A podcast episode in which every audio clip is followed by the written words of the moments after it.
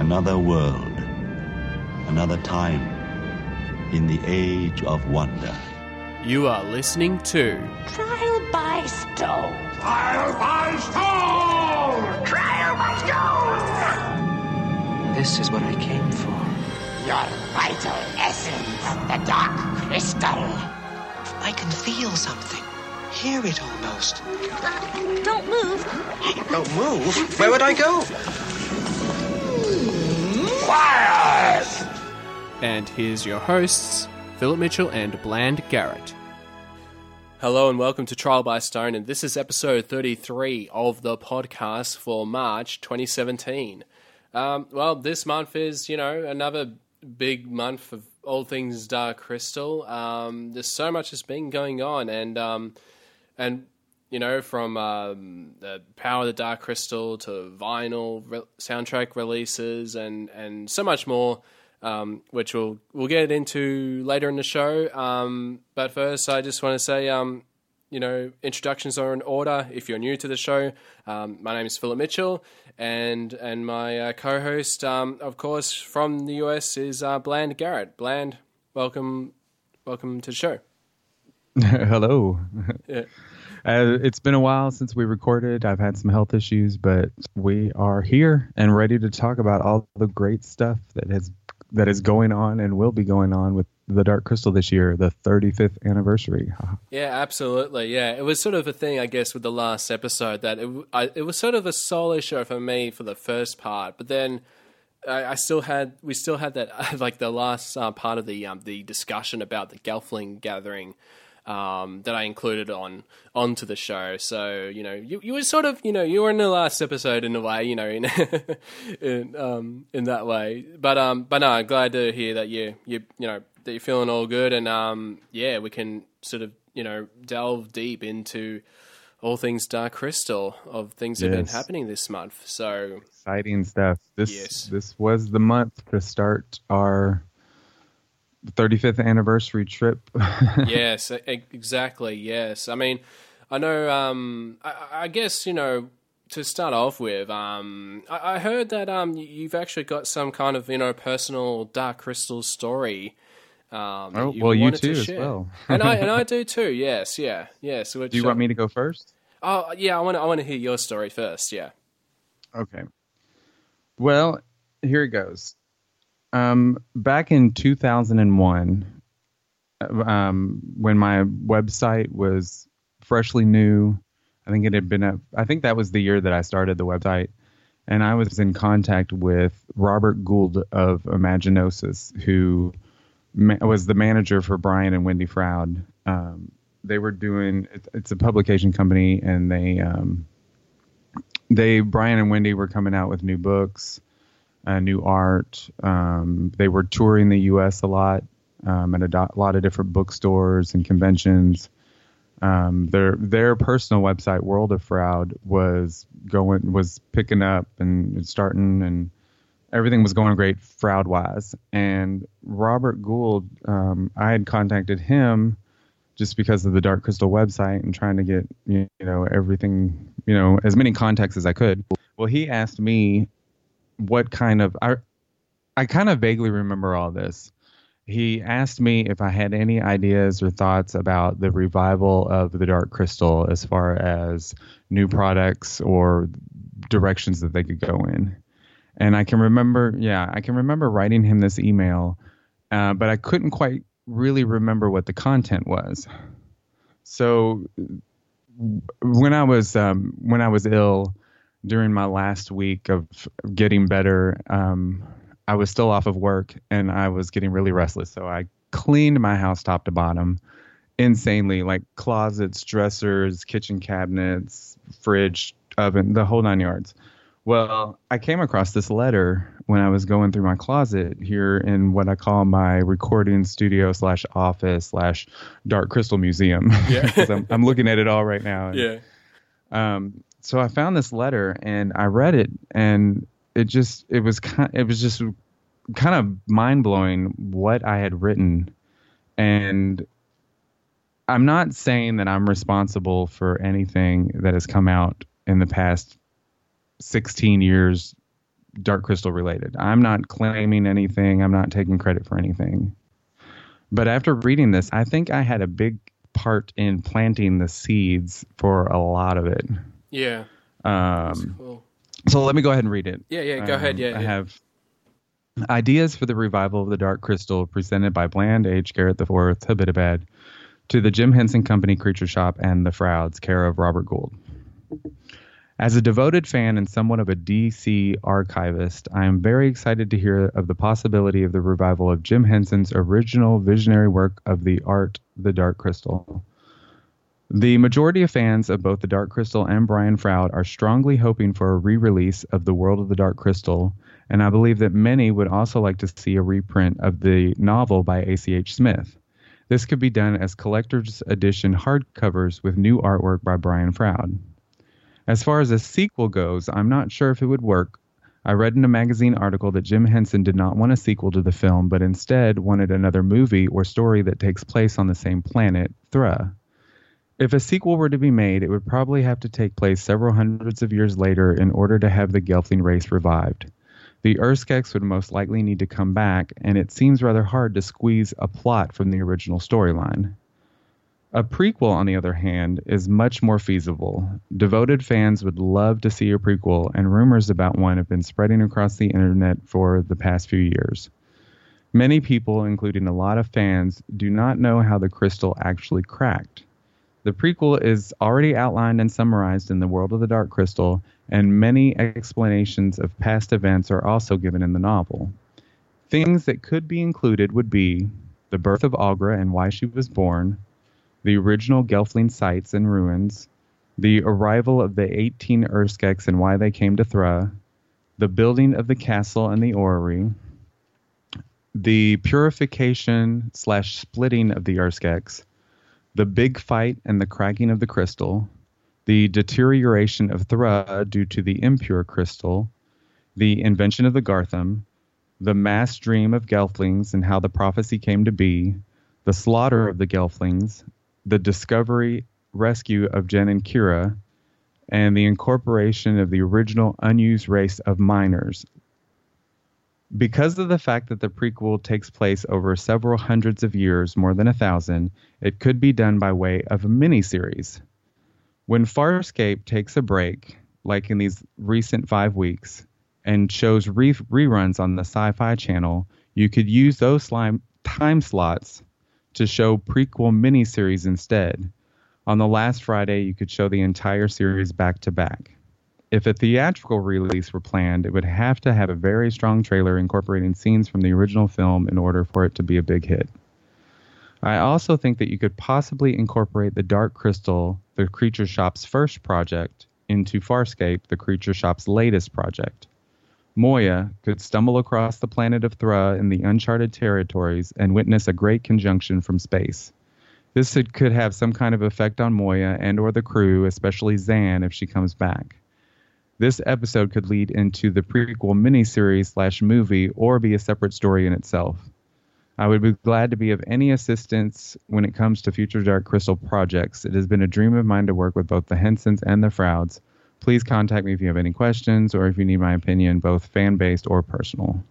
And then I have it, my name, phone number, email, and then I put, there is much to be learned and you have no time, which was always my favorite quote. Yeah, that, wow. Oh, and that's so amazing. I wrote yeah. this sixteen years ago. So sixteen years ago. So this is back to, what, two, two thousand one? June eighth of two thousand one. And of course, Farscape was still on the Sci-Fi Channel at the time, and I was a big fan of that. Yeah, and, and this was and this was four years before they, in two thousand five, when they originally announced that they were going to do a sequel and potentially the, the that um, animation um, Cartoon Network series. I didn't check, but do you know when The World of the Dark Crystal was reprinted? Uh, was that two thousand three? Oh, hang on. Would it be... Uh, I mean, I'm looking right at it if you want me to grab it real quick. two thousand three, yeah. Uh, two thousand three. Yes, yeah. Yeah, I'm, I'm I'm looking right here at the copyright date. So this was also two years before the reprint of The World of the Dark Crystal. And it was issued as a hardback with new artwork by Brian Froud. Since then, the novel has been reprinted with uh, new art that we haven't seen. Um, they've got a mini series of the prequel, which was Creation Myths. Yeah, and that was. And now we have. Yeah, because um, that, that was two thousand eleven, I think. Yeah, right. So that was ten years. And we also now have the prequel books, which are answering the, you know, Gelfling Gathering, yes, and yeah. all that stuff. So I'm not saying I had anything. I'm not taking credit for anything. None. But um, you're welcome. Yeah. Okay. I, I, I, know, I mean, maybe. When I read this, I was like, oh, my God, did yeah. I really, like, write this to them sixteen years ago? I mean. That is crazy, yeah. That is, that's amazing, yeah. That, that is really cool. So apparently they listened to fans or, or somebody at the Hensons or Brian Froud himself because, well, I got my copy of the reprint of The World of the Dark Crystal from Robert Gould, um, personalized from Brian. And then I also met Brian on during one of those tours. Um, so, I mean, apparently they listened to fans. So by all means, write to the Hensons if you have any ideas or feedback or anything. And I was always told when I was putting the website together that that they really appreciate their fans, and they really they they don't ever try to take down webs um, fan websites because of copyright, because you know they, they like their fans, and they you know it kind of spreads the word about their company. Yeah, absolutely. Um, yeah. Um. Oh, and speaking of the website, yes, yeah, yeah, with um this the the Habidabad. Yeah. Yeah. Just habidabad dot com, H A B I D A B A D dot com. Um, I lost the domain um, a couple years ago.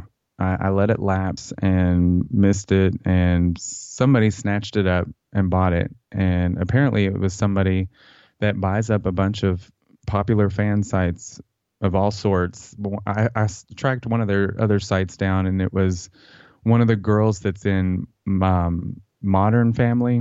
Oh, okay, yeah. It was just a, a small popular website about her, and they had bought the domain. And what they do is they repost the website, yeah. And then they put on the very front page, at the very bottom of the page, they just put a, a bunch of little porn links, no yeah. pictures or anything, just no.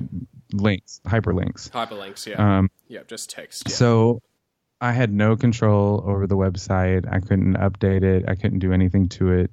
I didn't have access to the email, and my iPad lost my password to the Twitter account that I had for it, and I had it connected to that email, and so I was locked out of the Twitter account. So yeah. The domain expired last month, and they this month, this past week, they put it up for auction, and I won the auction. Awesome. And yeah. strangely, yeah, you know, strange. I, I was the only one watch looking at it. Yeah. I was the only one bidding, and oddly enough, someone else had an automatic bid put in. Uh, and if I, yeah. if I didn't have my bid increased the day before, I would have lost. Wow. Yeah. So I did win it. Um, I think they give the previous owner a week to see if they want to renew it. Um, but if not, then it's mine. Awesome, so yeah. yeah, no, I really, yeah, I hope, certainly hope that. I don't think that'll happen. Yeah, I don't think that'll happen. But right now, I have my domain back, so yeah. Be on the lookout for the return of the Book of Habidabad. Ah, okay. So I, I guess that's official. That you know, if, when you get the domain name, that you'll, um, yeah, uh, bring bring bring the site back up. And, oh yes. Yeah. Cool. I'll need awesome. to find hosting and all that yeah. stuff and. It might take me a while to get all of the news page set up and everything, but yes, yeah, I I have the most recent uh, version of my website, and then um, if not, um, archive dot org, the Wayback Machine, yes, they have a, a more recent version of the site that was up at the time that this of this person that owned my domain had up. So yeah, okay, cool.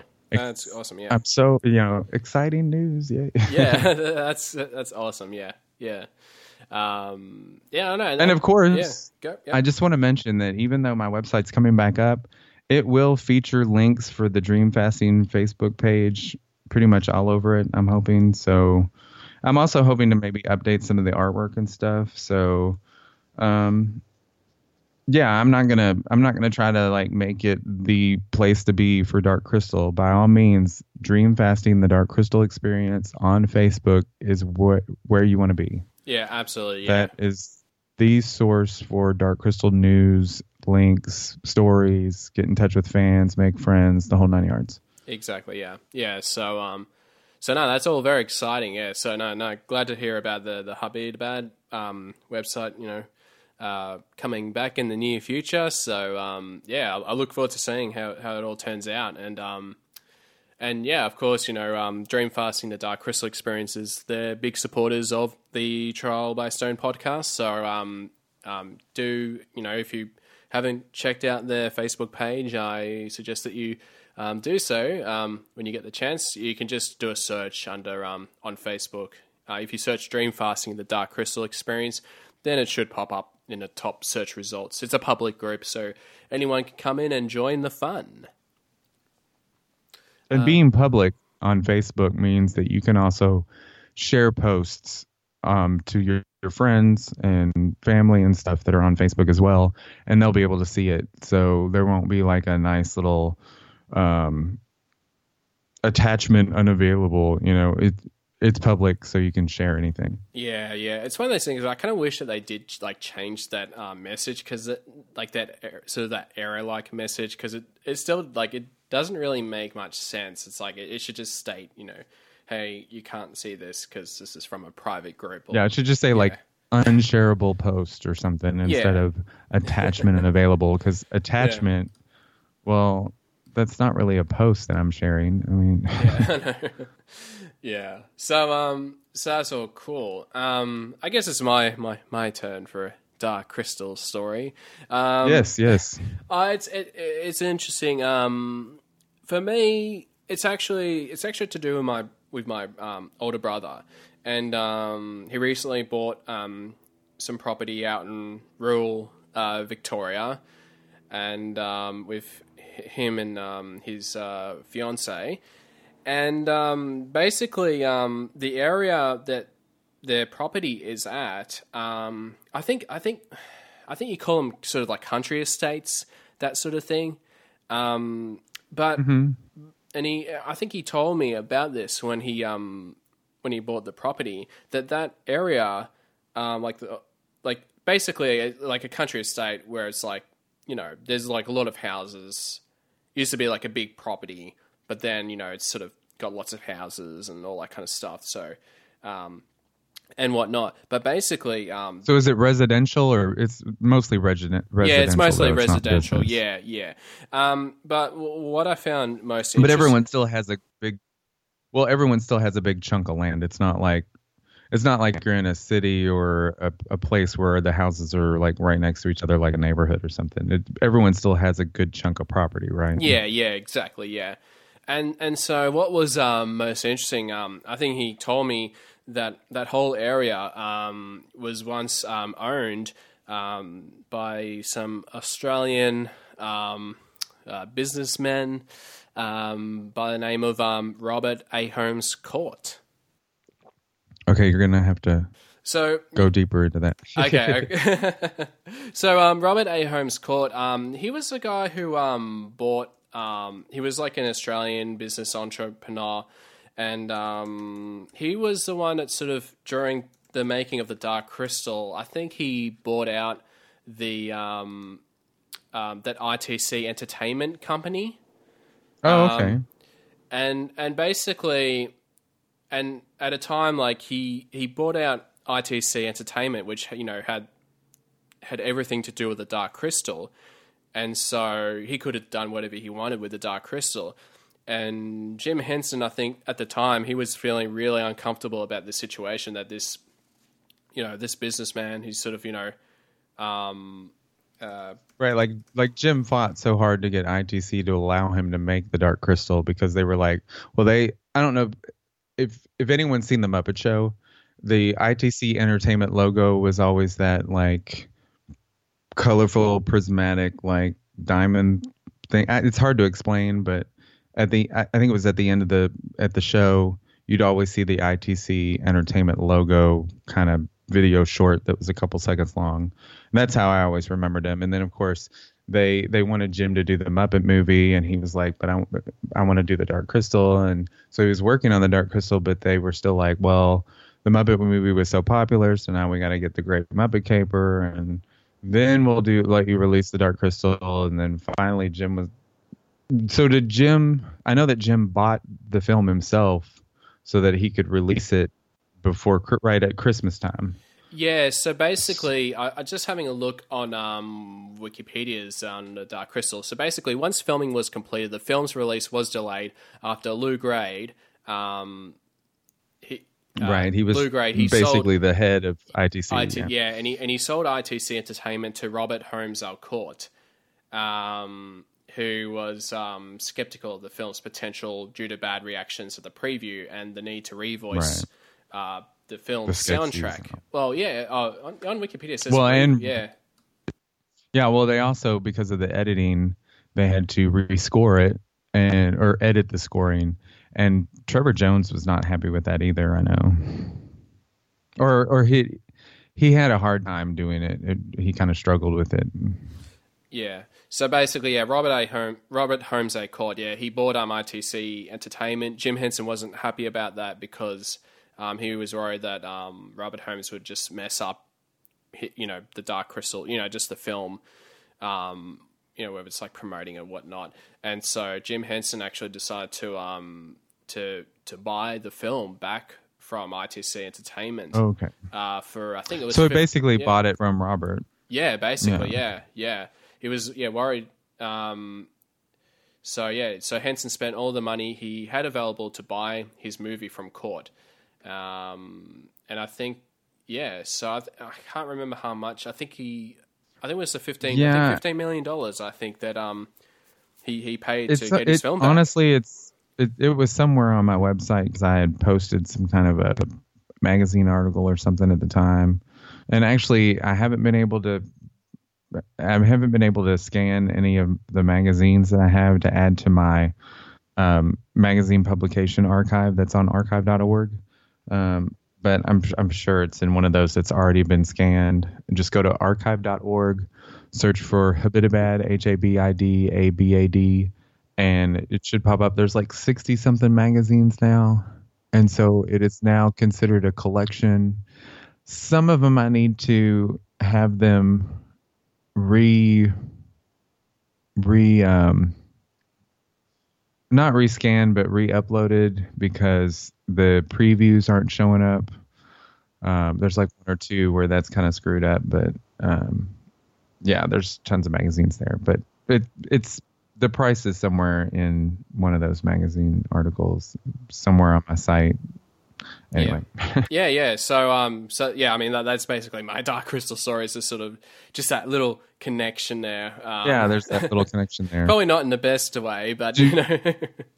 Did he? So did he just buy the land, or did he actually live on the land somewhere? I, I actually have no and idea. I think I think he just. I, I presuming he just bought the land. So he probably bought the land. He had it for a while, and then he, you know, sold it, sold it off down the track, that sort of thing. So that'd be interesting yeah. to know if he actually owned a home in that area. Yeah, and if it and if it would still be there.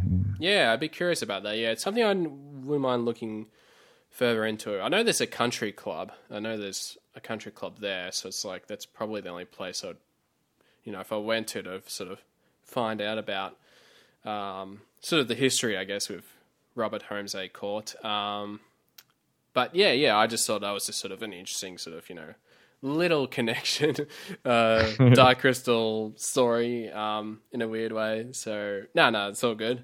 Um, yeah, so.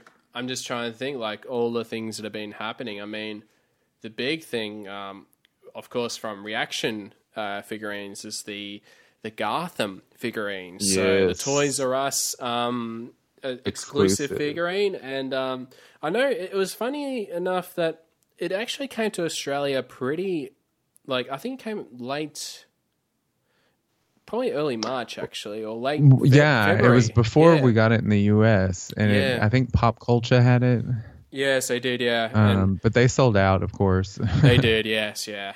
And um, uh, where did you get yours? Well, um, I, I, I, so I did end up getting two of the figurines. So I got one from Minotaur, and I got it for that price of um twenty dollars, which um, nice. which is a very nice, a very nice price actually. Just I mean, I think that's that's even cheaper than it is in the U S, right? Because of the exchange rate.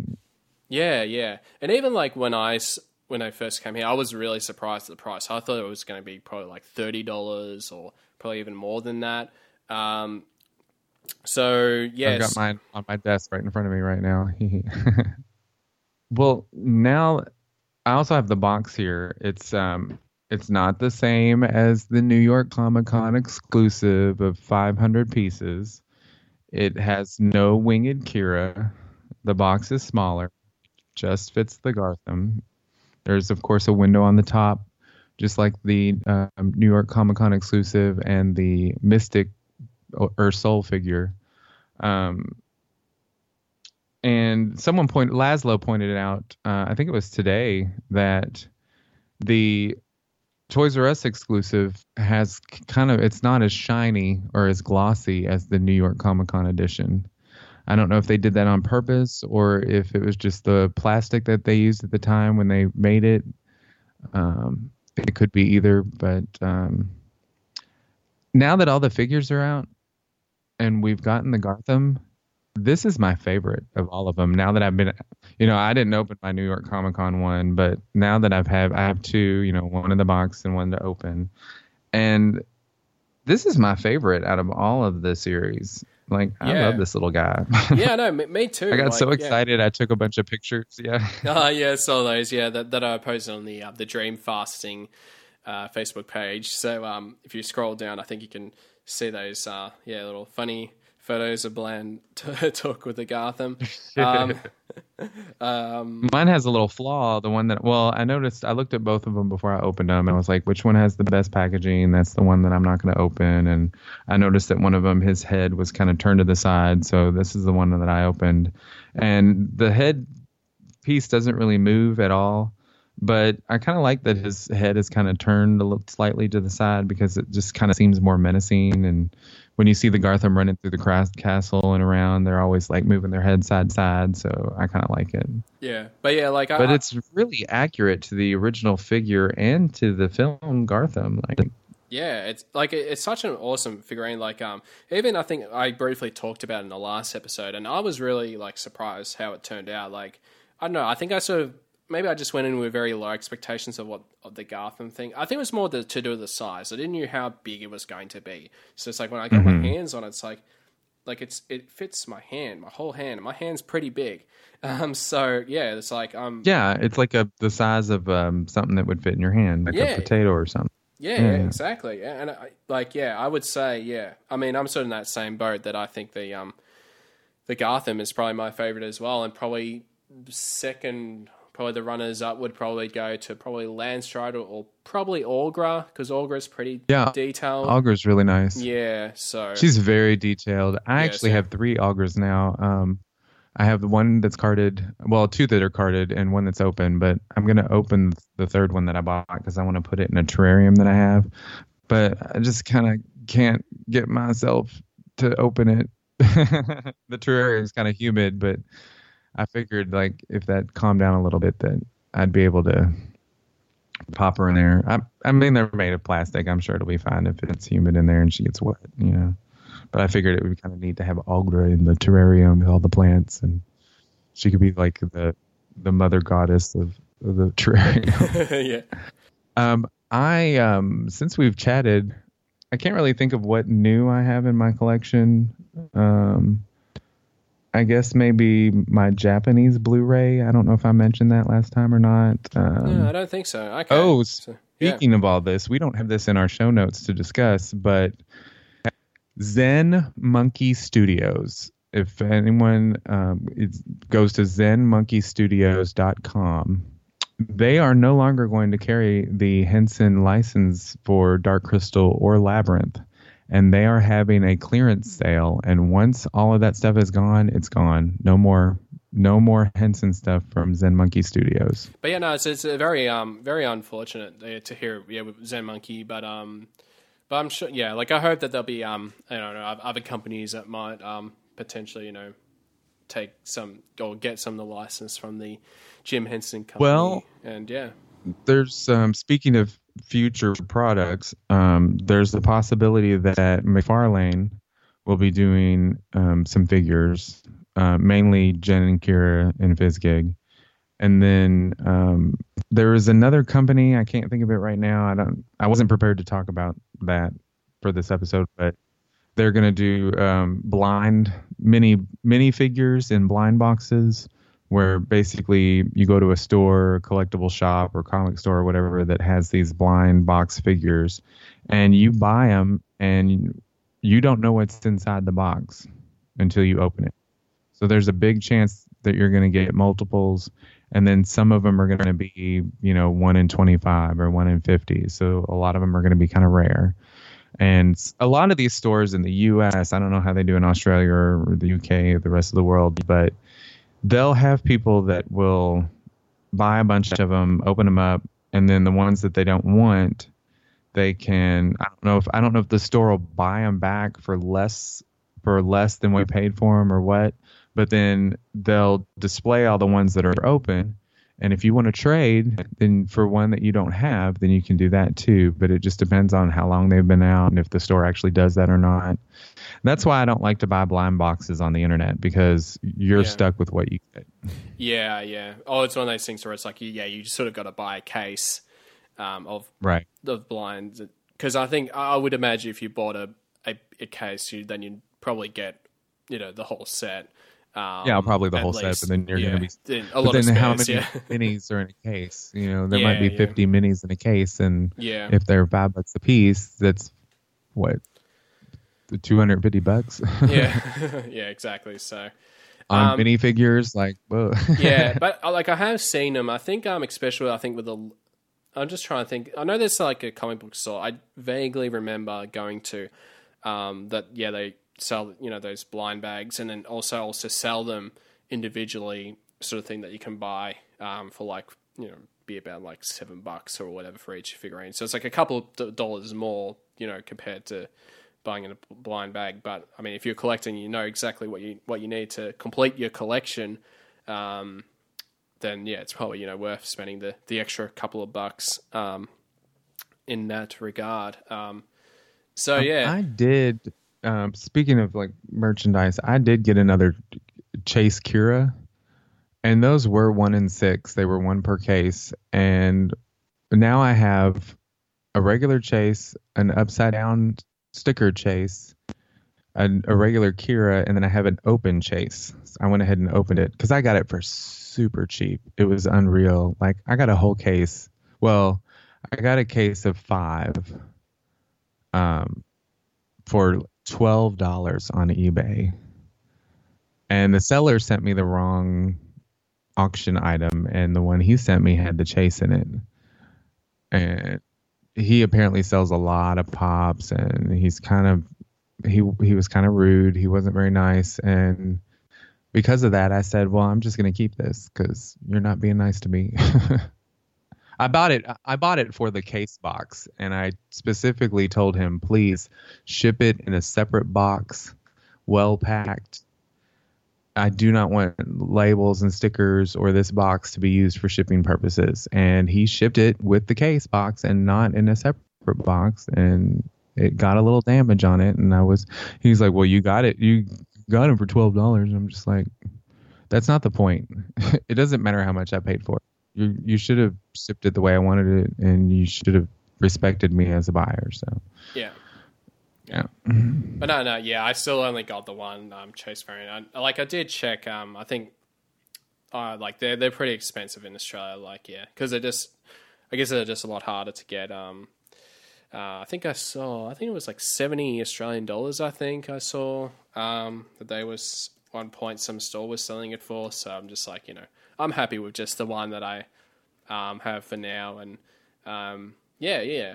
But um, and like, and I think they're it's kind of cute to have that yeah. Well, it's kind of cute to have that little closed mouth Fizzgig sitting there out of the box. It's cute. Yeah.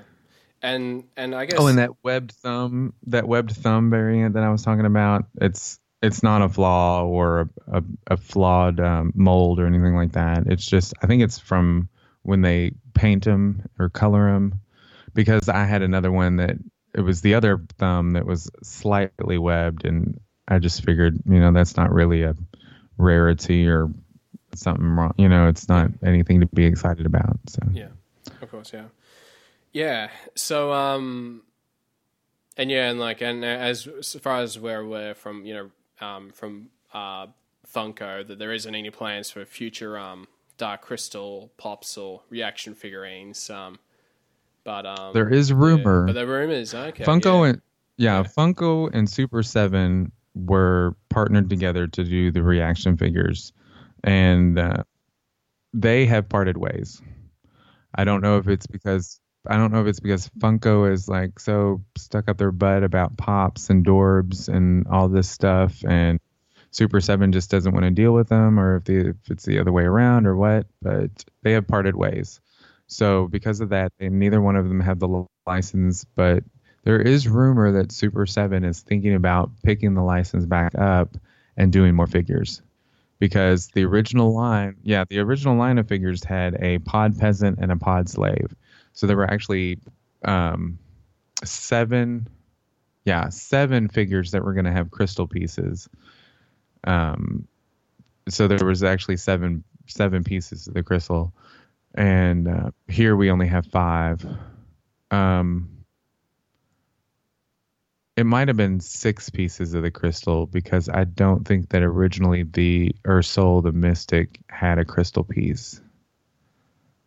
So it could have been, it could be six pieces. I can't remember. I'm not looking at a picture of it right now, but um, there, there, there was, a, they were also, um, someone had, had said that Funko and Super seven originally had plans to do all the Skeksis and all the Mystics. So, because I guess it was depending on sales and whatnot, and the people are saying that the sales didn't go well, but I mean, with as hard as some of they were, some were to get, and with people having to wait several, several months for even their pre-orders to come. Yeah, that, that was I don't crazy. See how yeah. They didn't sell. Yeah, I don't yeah. see how they didn't sell well. Yeah. Know? Um. Yeah. Like. Yeah, like, I mean, it did, definitely has been selling well in, in Australia, as far as I'm aware. You know, they always have to pre-order more of those pops in and the reaction figurines. So, um, yeah, so it'd just be interesting to see, um, yeah, what, what lies ahead, and hopefully they can um, bring bring back the um, uh, the pops and, and the reaction figurines down the track. Um, yeah, so um, I guess moving on from that... Um, I guess, you know, last month was actually a big month because of the the launch of the Power of the Dark Crystal um, issue one that came out. Well, do we want to and... talk about that now, or do we want to talk about um, the soundtrack? Um, actually, you know what? L- let's talk about the soundtrack, because I mean that is yeah, pretty recent. Because we're going to go yeah. into the story. Yeah, we're going to go into the story of, of number one yeah. a little bit. So yeah, yes, yeah. yeah. Let's go into the soundtrack. All right, cool. Um, well, March third, the soundtrack was re-released digitally on iTunes. Yes, yeah. Uh, and actually, I have the page opened up here, unless Facebook refreshes it, which it always tends to do. Yes. Yeah. And so, yeah, um, the, the soundtrack is just um the is just the original sort of soundtrack of the uh, of the Dark Crystal. Yes, um, not the original score, the original soundtrack. Yes, yeah. They like Trevor Jones specifically arranged it and released it to be more of a soundtrack than an actual score. Um, because of course you have the original score that he wrote, and then you have the edited score that he had to do for the film, which took out the Skeksis and Mystic funeral scenes. So he added that to the soundtrack and arranged it to be a soundtrack. Yeah. Yes. Yeah. Um, so yeah, no, which is um very, very awesome that um that yeah, that the soundtrack is now on iTunes, um, that people can um download it. Um and um and also trying to think um and, and also yeah, it's gonna be coming out on um on on vinyl as well. Uh, which is, I think it's going to be part of the, the Record Store Day um, twenty seventeen. Yes. So, um, yeah. So I actually have all these web pages um, set up on my iPad here. Um, so in the in the in the U S, once a year um, in April, I think it's always in April, they have what's known as Record Store Day, and this is a in my opinion and other people's opinions, it's more of a gimmick to sell records and for this company that sets it all up to make money, which is the way it always is. Um, every time they every time they post stuff, it always says support your local record store, not flippers. They try to, you know, watermark the pictures and stuff, and they honestly, the company could probably care less if they sell to flippers or not, because they're going to make their money. Uh, but what it is, is they release all these um, either first release or exclusive releases of vinyls to um, small, well, not necessarily small, but record stores throughout the U S. Um, the big, huge record stores that carry, you know, that carry vinyl, they usually get a lot of the big rarities and whatnot and multiple copies, whereas a lot of your mom and pop small businesses, they usually only get like, I know that a friend of mine, I, I usually don't go, but a couple years ago, a friend of mine was looking for a record on Record Store Day, and the store only had two copies of it, and he totally missed it. And of course, that one was one of the more popular ones that everyone wants. Who knows how many people are going to want the Dark Crystal soundtrack, but I know I'm going. um, so to read, I guess, the description of it, it's the thirty, thirty-fifth anniversary vinyl release. Uh, it's first time available on vinyl since the original film's, um, film's release. It's going to have the Richard, Richard Amsel um, design poster. Amsel Art is the way I always think of him. Um, he did a lot of movie posters throughout the, the years um, back in the day, I guess. I, I don't know. He doesn't really do it anymore. But no, because um, I think um, I, I actually remember that there was a doc. I think someone was trying to create a Kickstarter about the um, documentary on uh, Richard. Richard Amsel. Amsel. Yeah. Yeah. I think it's called um, Amsel, um, Illustrator of the Lost Art. Yeah. Yeah, Illustrator of the Lost Art. Because, yeah, he did a lot of posters, like not only Dark Crystal, but he did um, Raiders of the Lost Ark, Flash Gordon. Mm-hmm. Uh, yeah.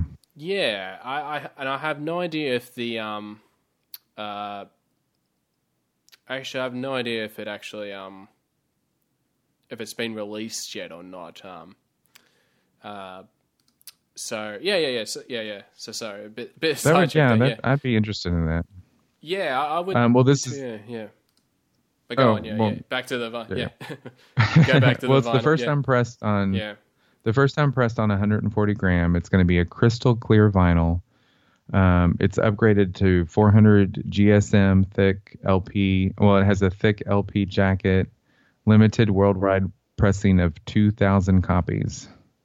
Uh, the original soundtrack features Trevor Trevor Jones' musical score written for the film, but arranged specifically for an album listening experience.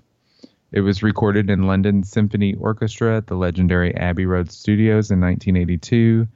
Um, it's been reissued on C D in various countries throughout the last thirty-five years, but this is the first vinyl reissue since the film's original release. I actually, um, let me go and grab them real quick. Um, it, yeah, hold on just a moment. Sorry about that. I meant to have this. Yeah. Ooh, I meant to have this on my table ready because I knew we were going to talk about the soundtrack. That's right. I have yeah. um, quite a few C Ds. I've got uh, two of them that are multiples. It's the multiple tracks from different movies. Um, I've got one that was a bootleg copy that also included the score. I have, uh, well, actually I have three that have different um, songs from different films. I have one that was a bootleg that was um, kind of popular and well-known. Um, it has both, it has two of Trevor Jones' soundtracks on it. It's got The Dark Crystal and The Wicked Lady. And then I have um, another um, another bootleg, which actually had the songs listed wrong, and I corrected it on my copy. Um, that one was a, a nicer one. And then Numenorian Music, um, a company that put out quite a bit of soundtracks, um, they... Um, They released the Dark Crystal on, soundtrack on C D back in two thousand three, and they were limited to five thousand copies, and they were all hand numbered. I have issue. I have number five. I did a. I did when it came out. I did a promotion on Habidabad dot com, where if you found the hidden link somewhere on my website, then you won the soundtrack.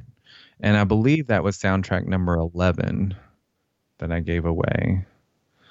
Uh, but it has real nice um, double disc with picture and art. And th- I, I thought this was a really nice release. Um, there was also a twenty-fifth anniversary edition. Um, well, see, Trevor or Trevor Jones didn't have the license to release it back in two thousand three. And he wasn't too happy about Numenorian Music.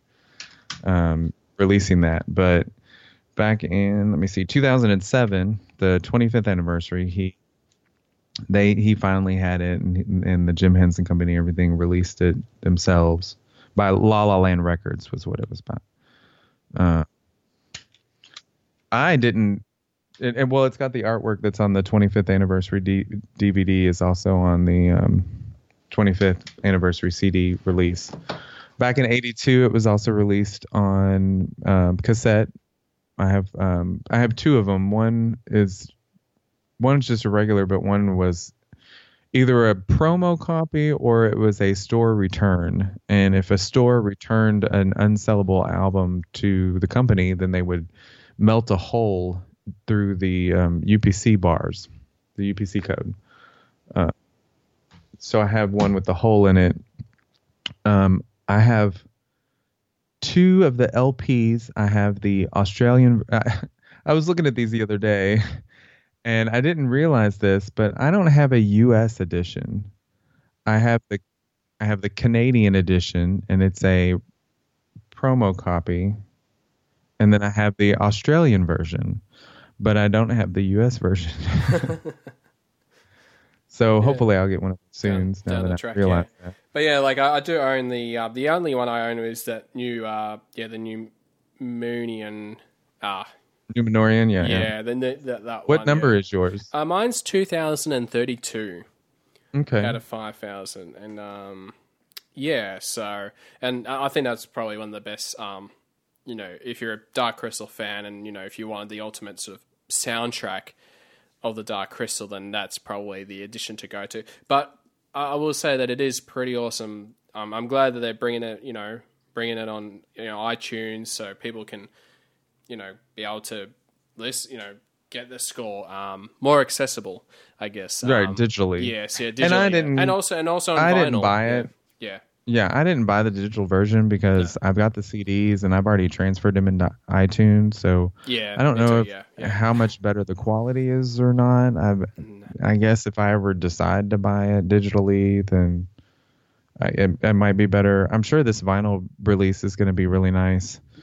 Um, if anyone's interested, um, I do have other links here. There is... So on April the twenty-second, that's the only day, and you have to find out what stores in your area through the website are going to participate. And you basically, some people stay overnight, some people get there early. I know in big cities, like in California, New York and stuff, they they camp out overnight, and they, you know, lots of flippers, you know, lots of people trying to get rarities that they want personally. And It's kind of chaos. Um, but in like cities like Louisville, that I mean, yeah, there's a lot of people that go out there and they get some some good stuff. You know, a lot of vinyl collectors and whatnot. But for the most part, uh, mo- other cities, it's it's really not going to be as chaotic. And it's it's only that day. I guess if they don't sell out, then they just put them on the shelf and you can just buy them however. Um, but yeah, it's kind of one of those gimmicky things, I guess. That's how I kind of look at it. Um, but there is um, a website, monsters in motion dot com. They are taking pre-orders um, for the Clear Vinyl Limited Edition. And I do believe that this is the Record Store Day edition, and it ships on ships on the twenty-sixth. So Record Store Day is the twenty-second. These ship on the twenty-sixth. I'm hoping that I'll get one on Record Store Day, but if not, then I'm going to rush to the website and I'm going to pre-order it, hopefully get it. The shipping, for me, the shipping was going to be like eleven dollars and something. It it sells for thirty dollars or twenty-nine ninety-nine, and eleven dollars in shipping. I mean, I thought that was kind of high, but shipping's kind of crazy these days. So I'd rather get it on Record Store Day and spend thirty dollars on it than spend forty dollars on it or more, you know, having it shipped. Yes, yeah. Yeah, so basically, um, yeah, just check your um, local um, record store and um, see if they'll um, uh, get that Dark Crystal soundtrack. Um, there was yeah. a record. There was a website in the U K. I think it was juno dot co dot uk. I'm not sure. Don't quote me on that. But it's no longer posted on their website.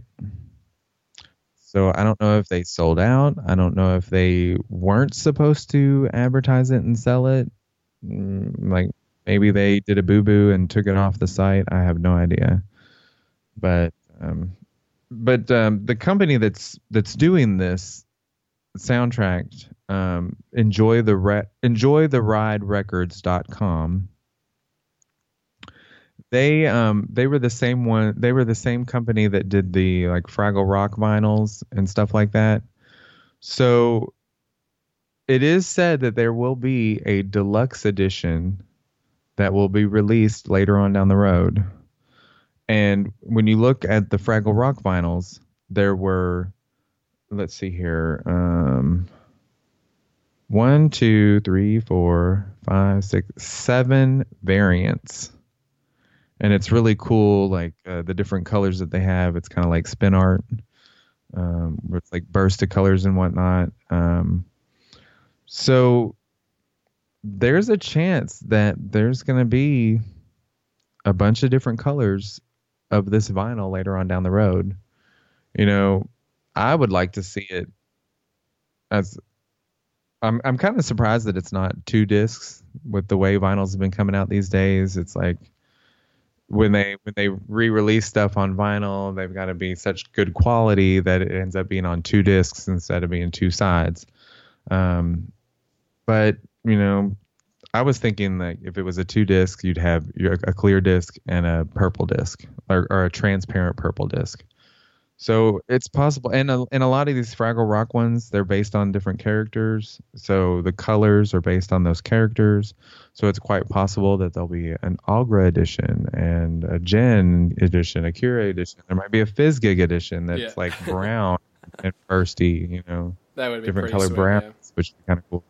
Yeah. Um, there probably a Skeksis version or something like. Yeah. Who knows? Yeah, absolutely. Yeah. So yeah, I mean, I think it would be kind of cool if they sold a little, like if you, if if they sold or had something in the vinyl where it was like some kind of like unfoldable um, oh, paper craft or something, where you could stick it on the middle of your record player, and while the record was playing, it was like a crystal that was like spinning around with it.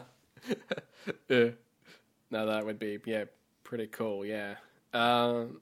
But yeah, yeah. So, so that's coming out um twenty second of April, and yeah, more money to spend. I can't. Oh no, yeah.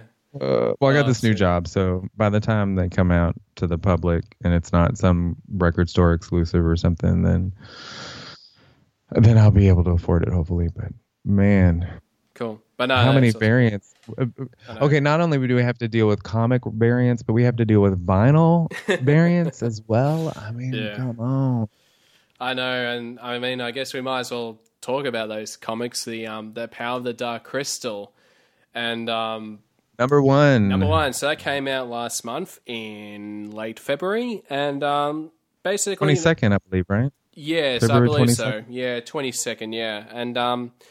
Yeah, based based on like what I read, you know, I mean, I read the comic book myself, and I really, I you know, I really enjoyed it, and um, and based on you know what I've read online with reviews and stuff, that you know, it seemed pretty positive for the most part. Um, I, yeah, I, I guess yeah. you know, I wanted to know, yeah, your thoughts on, um, the very first issue of Power of the Dark Crystal. Well, I just read it today, and in a and I did like it. I was kind of, it's, I don't know if people have listened to past episodes and talking about creation myths, and I still haven't read Legends of the Dark Crystal. Um, and, you know, I'm just being one of those back in the day, old school fans of the Dark Crystal. You know, it came out when I was, gosh, six years old. I wanted to see it so bad in the theaters, and my parents wouldn't take me, and it came out on H B O, and my grandparents recorded it, and I wore that V H S out. I watched it so much, and then and then it was released again in nineteen ninety-four on V H S and Laserdisc, and I had the V H S, and just from it being, I don't know if it was because it was recorded the way it was recorded from their old V H S back in the mid eighties, or if it was how it was presented on H B O, or you know, back then, H B O was a big supporter of the Hensons.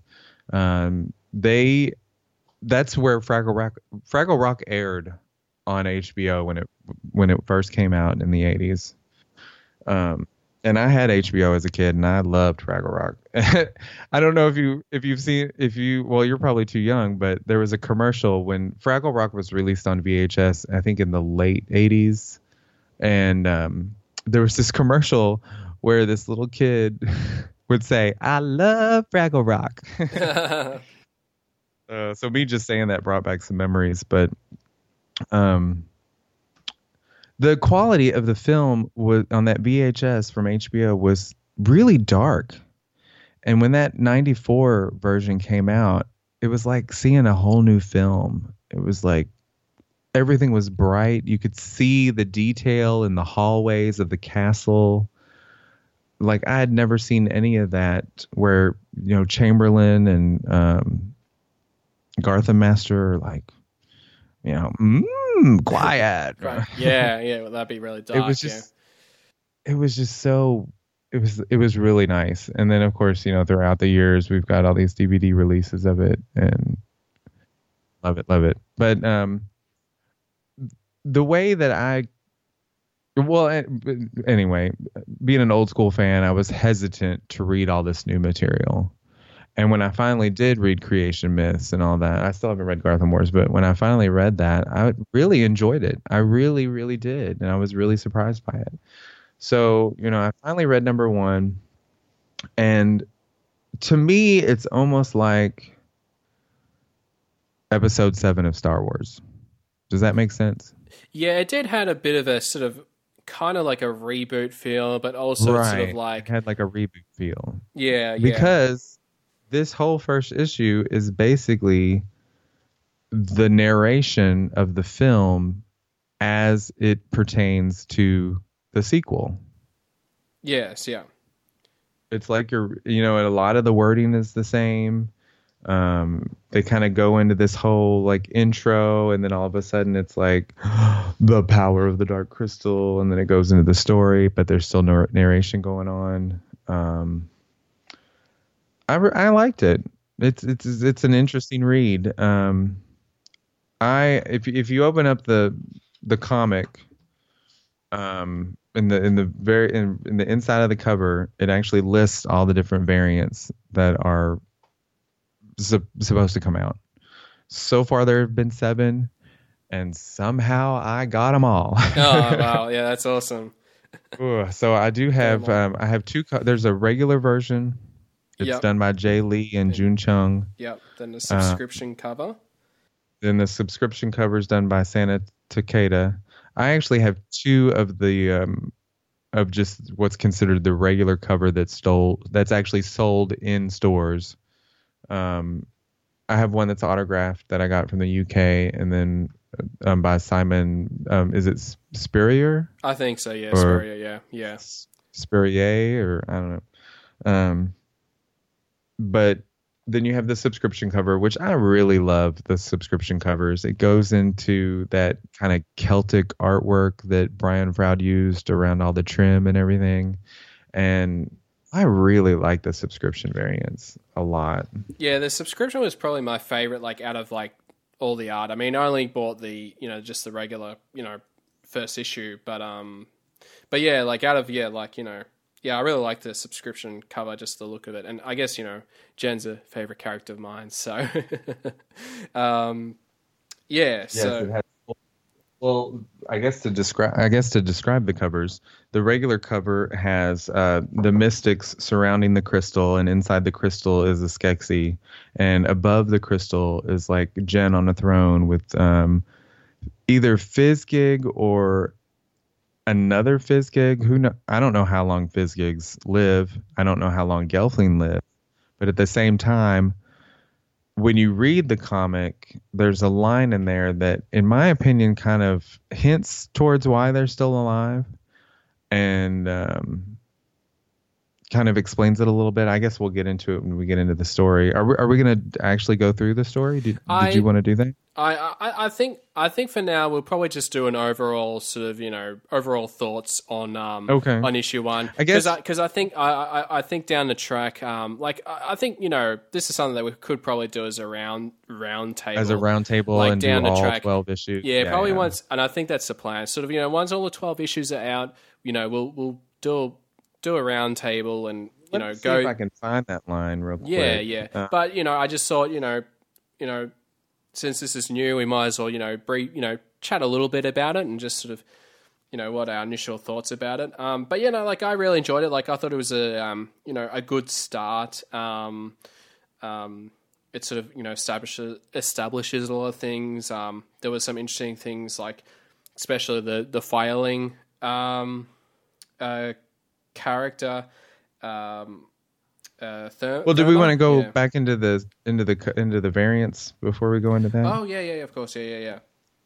Well, so we had the subscription cover, then we have a variant cover, which is, I guess, like just the basic variant cover by David Peterson, that has well, um, well to go into the subscription cover, it's got Jen, uh, old Jen, and he's got his hand up, and there's like a crystal or an image of the crystal or shard or whatnot floating above his hand.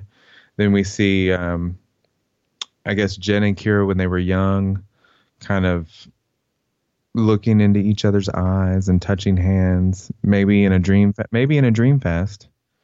Um, there's a mystic on one side, a Skeksis on the other. There's the Wall of Destiny is behind Jen. There's a triangle. There's, it's it's a lot of artwork. It's it's very nice. Um, over here.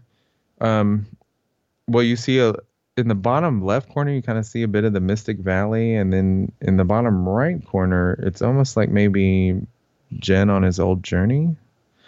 I don't know. Um, but that one's really nice.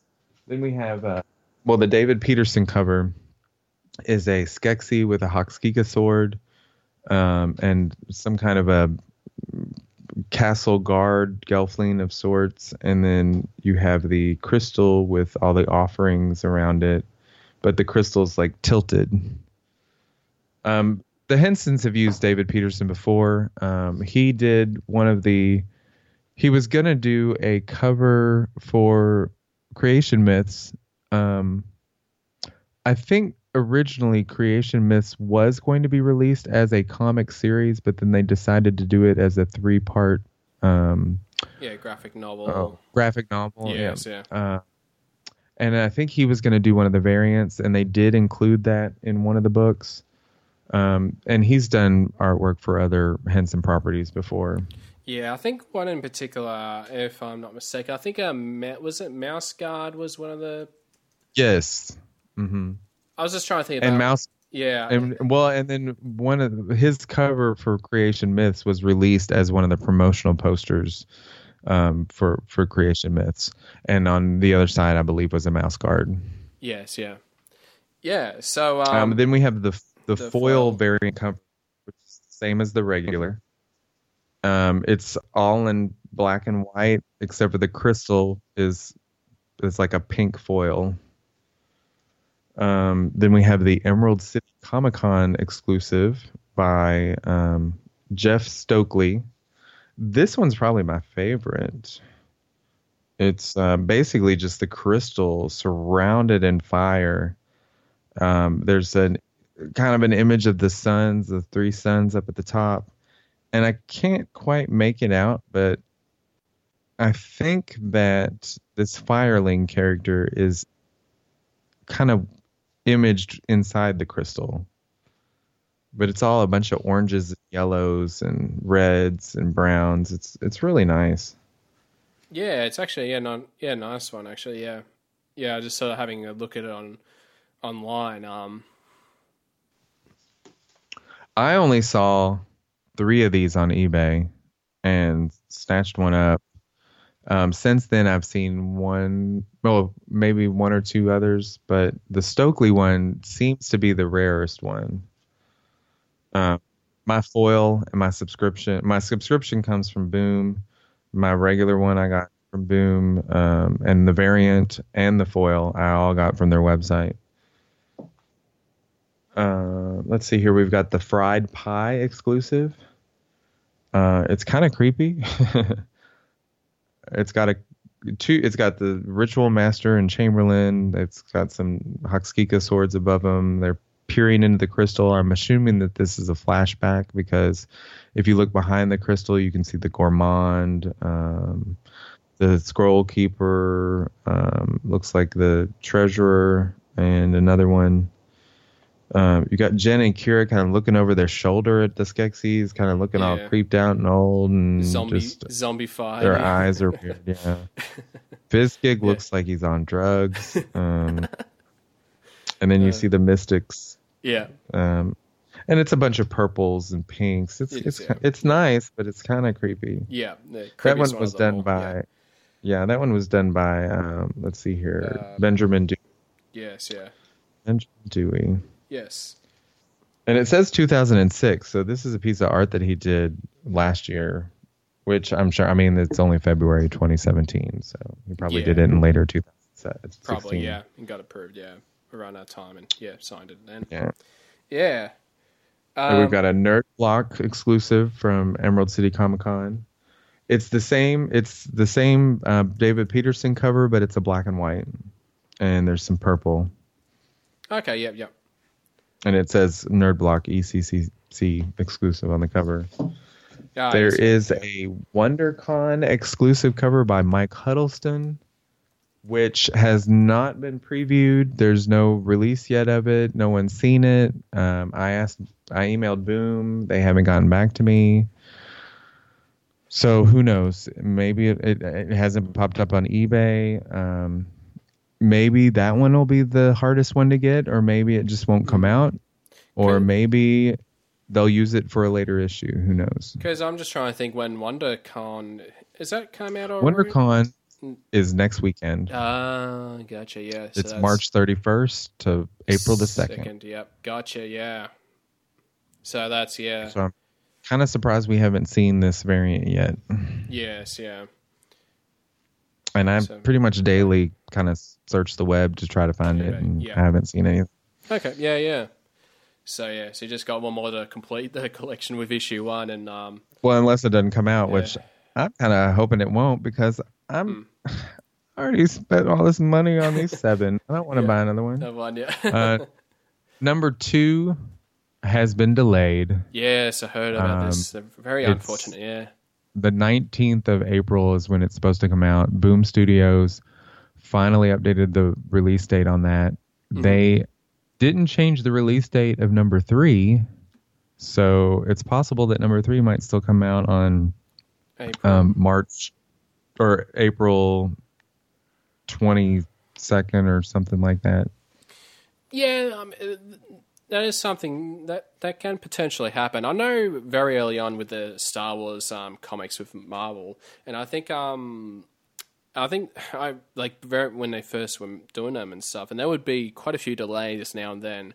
And I think there'd be the occasional where they would bring out like two issues, um, you know, of like say Star Wars or a Darth Vader comic oh, okay. in the one month. Uh, but but then again, it's like well, Boom Studios and I K Entertainment, they are a much smaller company.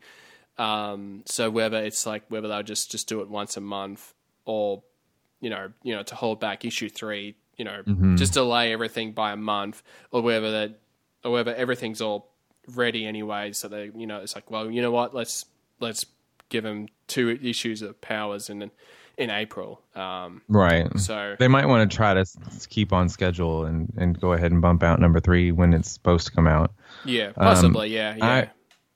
I, I heard that, you know, sometimes it's because something in the in the in the artwork or the, the writing or whatnot mm. is delayed. But then with this being number two and it's already been written, I mean it's based oh, on yeah, the script. Yeah. I would think yeah. I would think the whole thing's already written. But it yeah. could be that maybe some of the not the covers, but some of the in, inward artwork might have not have been finished, but then or it could be like the The actual lettering in the yeah. comic hadn't been filled out within all the bubbles and, and whatnot. Yes, yeah. Um, I know with the Farscape comics, when they came out from Boom Studio or Archaea, I um I didn't care about the variants. Yeah. I just wanted one of each issue, and that's all I did. I went to the store, just grabbed what was ever there. It was usually just... There was usually only one version of it anyway. Um...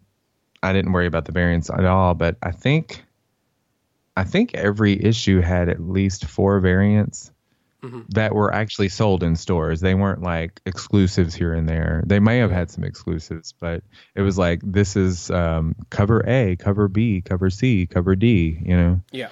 And it was just so many per number, like one in fifty, one in twenty-five, one in ten, you know, the common one, I, I guess. But that's the way it seemed to me. And and here with these, it's like all the variants are, you have, well, you have your regular, your subscription, the Boom variant with the, and the foil, and then you have exclusives. Yeah. Um, number two has been said that it was going to have a foil, but like I said, uh, Boom Studio hasn't gotten back to me about it. There is a... Um, There is a variant that I've already ordered, and it's supposed to be on its well. It's supposed it'll be on its way when it's released for issue two. Yeah, for issue two. Um, hmm. Let me see if I can pop it up real quick. I can't remember who did it, but the interesting thing was I didn't realize this, but you know, in on the inside cover it lists all the variants. So if you want to collect it, it's right there for you. Cool. That's pretty cool, yeah. yeah. Go into my eBay here. Yeah. So you purchases, and it is... Oh, it's another Lee cover. Hmm. And it's a really cool cover. It's got, like, Chamberlain bursting out of the crystal over... What is her name? I didn't... Uh, Th- Therma? Therma, yes. Therma. The Fireling. It's got him bursting out of the crystal above her, and it's really nice. Nice, yeah. Yeah, so, um, yeah, I guess we just gotta, yeah, you know. So there's, so far there's three variants of number two. Yes, yeah. That have, that have been seen or released or previewed or whatnot. There's supposed to be a foil, but no, you know, who knows. Um, number three so far just has the regular and the subscription. We haven't seen any other variants yet. And if it does come out on schedule, maybe it's just going to be those two. You know, who knows? Yeah, yeah. Like, I think, like, it's one of those things, yeah, you know, the first issue, there are always going to be lots of variants. And then sort of as each issue, as, e- as each issue goes by, then there's sort of, you know, you just probably have the, just a subscription and the regular version um of the comic. So um but yeah, I mean, I'd be yeah, interested yeah. to see how many more they'll keep doing, but yeah, yeah, yeah. For me personally, the yeah. less the better for me, because yeah. I, I want to have to search all these or try to get them. And if I don't get one, it's going to be kind of, for me anyway, it'll be kind of heartbreaking. And then I'd have to go to yeah, yeah. pay a flipper, some kind of crazy price. Who knows? Yeah, I know what you mean. And yeah. then I won't have the money and I'll be like, oh, I want that so bad. And, uh, yeah. Now that I have all of number one, it's like, I got to have all of all twelve. You know? Yeah. Yeah. No, that's all right. So, um, yeah, so I guess like, um, yeah, so overall, yeah, you, you pretty much enjoyed, yeah, reading the, the first issue of, um, yes, the Power of the Dark Crystal. Um, and but, yourself? Yeah, yeah, like I really enjoyed it too. Like I, I, I sort of found it interesting, you know, a couple of things like, um, I guess probably the interesting thing was to do with Therma, um, especially how, I mean, she's a fireling, so she's not a Gelfling, she's, she's a creature from another world, uh, and it seems like, you know, that she's able to do, you know, dream fasting, um, like abilities, you know, when she was doing that with, um, the little, uh, creature. Uh, I was trying to open the comic yeah. on my iPad. Um, it's crashing she on me. She calls it, um, what does she call it? Here it is. Um, Firefast. She calls it Firefast. Yeah. So it's like a dream dream fasting ability that she has. She says that she's from a an inner world. So it's kind of hard to know if she's talking about an inner world within their planetary system or an inner world within all of the planets that are connected by crystals or if it's the actual Thra, but I mean I'm pretty sure it's Thra itself. She's yeah. never been out she's never been outside of this inner world yeah, before. So, yeah. But apparently they they know, or at least the the elders of her world know of these other places within the world. Um Yeah, it's kind of interesting. I guess she kind of she's basically covered in fire.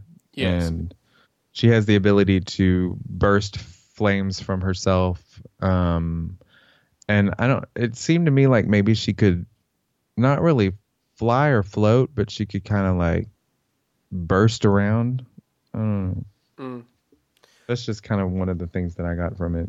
Yeah, I was just saying, yeah, she I mean she does say a world within Thra, so oh, she does actually say within Thra. Okay. Yeah, a world within Thra. So I know it's but it's weird because she, it seemed like she came from the sky.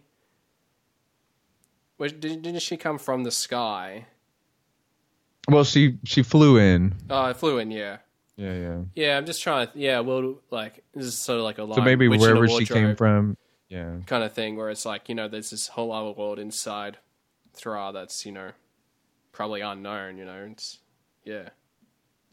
Yeah, yeah, I, I just sort of thought... Yeah, I just like that Firefast scene. That was sort of, you know, good sort of background um, details about... about her, and yeah, it just sort of, you know, sort of ends with, you know, her saying, well, you know, um, our world's dying and I need a, a slit, like a, a, I think it's like a slither, a shard of the, a shard crystal, of the crystal. Yeah.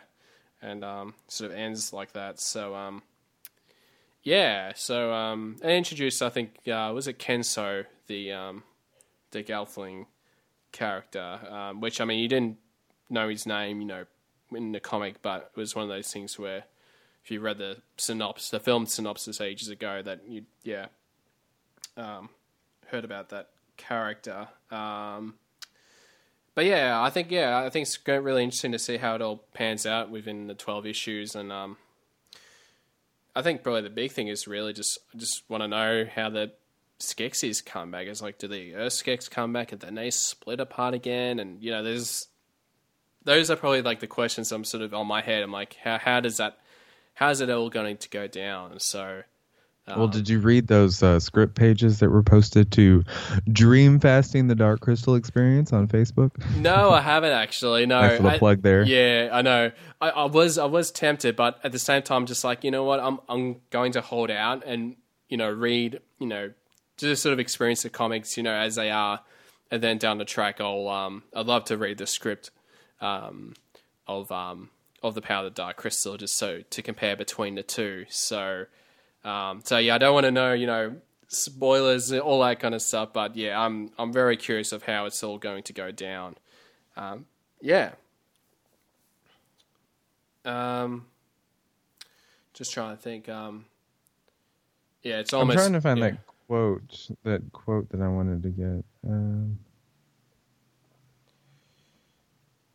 yeah, I probably, it almost seemed like it. It almost seemed like it said that um, that Jen and Kira received a gift for hmm. healing the crystal, and to me, it seemed like that line kind of maybe explains why they are still alive. Um, or it could be that that's... Oh, it's on the page where it shows Kira being... Jen holding Kira in his arms while she's dying. Yes, yeah. And I can't seem to find that. To cheat death. Sort of, and that's the thing sort of about the um, the Gelflings, you know, the hundred years that sort of passed. It's almost sort of like... They've sort of almost become a bit like Skeksis, not in being bad guys, but right. I guess more on the they, greed, the greed side of things. Of you know, you must, you know, give us kind of greedy. Money. Yeah, just the greedy side of things, um, the greedy nature of the Skeksis. That's sort of. But it almost yeah. seems like they truly believe that without these offerings, the the light from the crystal, crystal and the light work. from the um, from the lesser conjun- conjunctions isn't as strong as it used to be, unless there are these offerings. And yeah, it's it's almost like people make these pilgrimages, or even podlings make this pilgrimage to visit the crystal as a religious healing mm. type thing. Yeah, so they'll travel and then they'll be like, well, I need I'm you know this person my well podlings visit and they're like, my our kid is dying and we need but we don't have anything to offer, and they basically the Gelfling guards are like, well, then you don't get to come in. Yeah. Um and then Kenso gave them um uh some his birthstone. Yeah. Yes, yeah, the birthstone. Yes, yeah. Yeah. As part of the um off- offering that they can use. Yeah, yeah. I know. I just I, I that that was sort of like a interesting aspect that I sort of you know, but you know maybe here it is. Yeah. I found it. It's I thought it was the narration. That's why I couldn't find it. It's actually um, during one of her, um, she fire fasts with the can with the candles in the castle, because the flames can can can show past events, mm. and she says. She she doesn't know what's going on. She doesn't know what a Gelfling looks like. She fire fasts with this weird little creature underneath the castle, and and and, uh, and she's able to see somewhat of the past, or or mm. she tells tells the creature where she's from, yeah. and then the creature runs off. But then when she fire fasts with the f- candles in the castle, um. she kind of sees a Skeksis a little bit. Um, and then she says, oh, oh, I see now. This world, it was broken until two heroes gave everything they had to to restore balance. The Gelfling, they were honored by the crystal, rewarded, and left to govern in its light. Yeah. And it shows an image of Jen holding Kira while she's, you know, passed. And I guess... I guess, I guess that explains how Kira was brought back to life, because the crystal was healed. The crystal gave them the gift, brought Kira back to life, and maybe that's why they're still alive for so long. Yeah, yeah, yeah. The the, the power of the crystal, sort of, yeah, giving them a bit of they long stay up longevity. Yeah. Apparently, they and, sleep all day long yeah. in the upper balcony in the yeah. crystal chamber and. Yeah. But, they yeah. kind of awaken when the light kind of dims out, but very, at the same time, it was it was the Rose Sun yeah. ceremony, and the Rose Sun is the smallest sun, so I would think obviously that was probably why it didn't last so long, but who knows? Yeah. But then again, as yeah, and, and sort of similar to I guess with the Skeksis, you know, they lived for a thousand years, you know, to cheat death, as um, the narrator would say. Um, cheat the, death ceremony, again, yeah, because they would again, absorb. Yeah. Yeah. Well, they would do those power ceremonies where they would absorb the light through their eyes from the dark crystal. Yes. Yeah. Um, whereas here in this in this first issue, we know that people make these pilgrimages to mm. to be able to be in the crystal chamber during a lesser conjunction, so that they can absorb the light, because it actually does have healing properties and powers. Yes. Yeah. But somehow it's dwindling. So I, I don't know what that means either. No, no, yeah, and I think, you know, we'll guess we'll find out, yeah, like in the future issues to come. So yeah, very, very. Even even yeah. Aughra knows that something's about to happen, but then yeah. again, she knew that she knew that something was going to happen um, when the Urskeks were coming. Yeah, absolutely. And so she can kind of, you know, see this kind of stuff. Yeah. Cool. Awesome. Um, so yeah, we'll get it. Yeah, like you said, we'll get into it in the in a roundtable discussion. Yeah, yeah. I, I think once once we get the once all the twelve issues are out, um, I think that's probably when a good time to probably you know go through the whole story and stuff. Um, but you know, I thought I you know for the, the yeah, and I just thought you know for the listeners there that you know were interested in just hearing our initial thoughts. Um, right. Exactly. On, that's what I was going to say. Especially with issue one.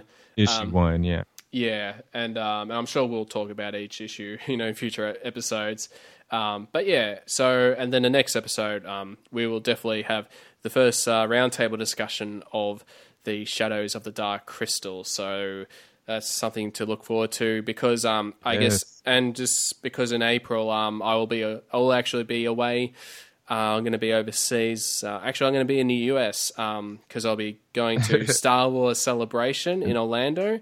So that's happening. Florida. Yes, in Florida. So um, so that's very exciting. So um, actually, you know, for any listeners out there, you know, if you're planning to go to Celebration and um, if you want to, you know, meet up with me or whatever, just just send me an email um, at the dark, Chris, dark crystal podcast at gmail dot com and, you know, hopefully we can catch up and chat some Dark Crystal as well as a bit of Star Wars as well. So, um But um, yes. Well, to go back into the Power of the Dark Crystal, uh, we didn't mention this is written by Simon Spurrier.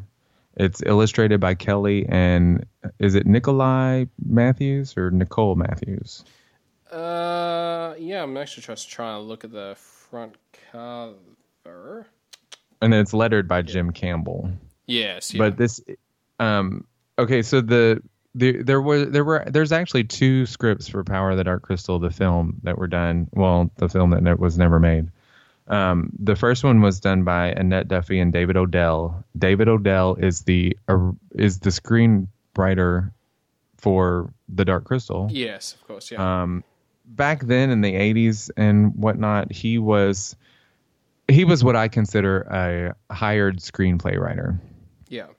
Um, he also wrote Supergirl, the movie, and um, Masters of the Universe with Courtney Cox. Mm-hmm. Yeah, yeah. Um, but he wrote The Dark Crystal, and then he wrote um, The Power of the Dark Crystal with Annette Duffy, and then there was a second script that was based on that by Craig Pierce, and then yeah. the comics are based on both of those scripts. So. Yeah, the combination of the two. So yeah.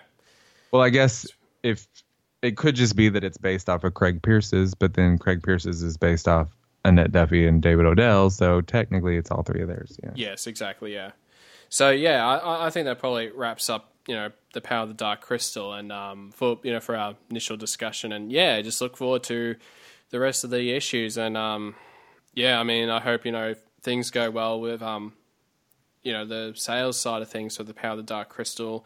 Um, if they'll potentially do more um, comics, um, you know, that's in the based in the Dark Crystal, the world of the Dark Crystal down the track. So, yes, very exciting. And um, oh yes, lots of lots of Dark Crystal stuff. Um, yeah. Well, to mention it again, there's uh, Tales of the Dark or excuse me, Tales of the Dark Crystal came out years ago. oh, yeah. Um, the Dark Crystal Tales. Um, which is illustrated by Corey Godby. The uh, cover of that has been um, released out on the internet. Um, it's on his Instagram. Um, it's on some web pages and whatnot. Yes, yeah. You can also go to Dream Fasting, The Dark Crystal Experience. We've posted it there several times. Mm-hmm. Um, so there's there's that. That's going to be coming out this year. We also have the um, photo book that's going to come out. Oh, okay, yeah, yeah. Uh, the, the making of the Dark Crystal. Oh, no, not the making. Um, yeah, like a companion book for the Dark Crystal. Well, it's it's like the one that they did for Labyrinth last year. Yes, um, yeah, yeah. Yeah.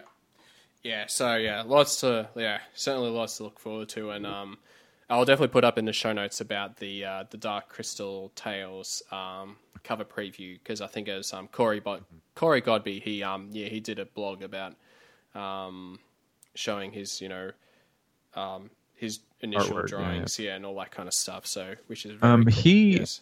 If you if you go to his Instagram, he's actually posted quite a bit of his artwork that are that's going to be in the book. Now, I don't know if this is just going to be a single issue book or if it's going to be multiple books, but he also did the Labyrinth Tales book that came out for the thirty-fifth or the twenty-fifth anniversary of Labyrinth last year. Yeah. Um. So it's it's probably going to be the same size. It's just like a small square book, hardcover. Yeah. Um, um, plus, with it being just a reminder, with it being the thirty-fifth anniversary of the Dark Crystal, most likely we will see a four K um, yeah, Blu-ray, Blu-ray release. release. Yeah, absolutely. Yeah. And there's probably going to be a normal version, and then there's probably going to be like a big seventy-five dollars exclusive boxed yeah. edition with some kind of special something or other. The Labyrinth one came out with the Escher staircase, and it was kind of a kind of had a mirror in the box, so it kind of looked like there there was more than there was. And uh, yeah. maybe the Dark Crystal would be similar. It'd be kind of neat if it yeah. came with a crystal inside of it or something. Or cool, yeah. who knows? Maybe it'll come with a an official shard toy or. Yeah. Collectible, I guess I couldn't, shouldn't call it a toy. Yeah. People come over to my house, like if, if kids come over to my house, especially when my nephews were younger, it's like, okay, I have a lot of what looks like toys, but they're not toys, they're collectibles. So yeah, you so can't touch anything. Touch it. No. So it's kind of like torture when kids come over. They're like, oh, oh, yeah. oh. It's like, you can't touch anything. Yeah. You have to ask first. You have to ask. Yeah, of course, yeah. Uh, but yeah, certainly lots of Dark Crystal to come out, um, yeah, in the months to come. And yeah, I think it'll be really interesting when it comes to December, um, sort of to recap everything. Um, it's just so much is, yeah. Yeah, I wonder what's going to happen on the actual anniversary of the twenty-fifth. Well, there might even yeah. be a re-release to theaters like they did for Labyrinth with, you know, extra little interviews with Cheryl Henson and Brian Henson. That would and, be pretty cool, yeah. And all that. It, yeah. Yeah. I'm like, I'll go to every showing if that happens. I mean, yeah. yeah. Awesome. All right, cool. I, I think that's probably going to wrap up uh, things for um, this episode of um, Trial by Stone. So, um, yeah, it was great. Trial by Stone. Stone. Exactly. Trial by Stone. Trial by Stone. You've already taken too long, Gelfling. Hurry! At last the crystal calls. It is time. Time to return to the castle.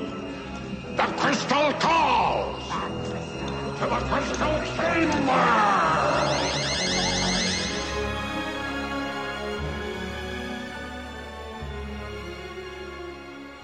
So that's all the time I have for this month's Trial by Stone.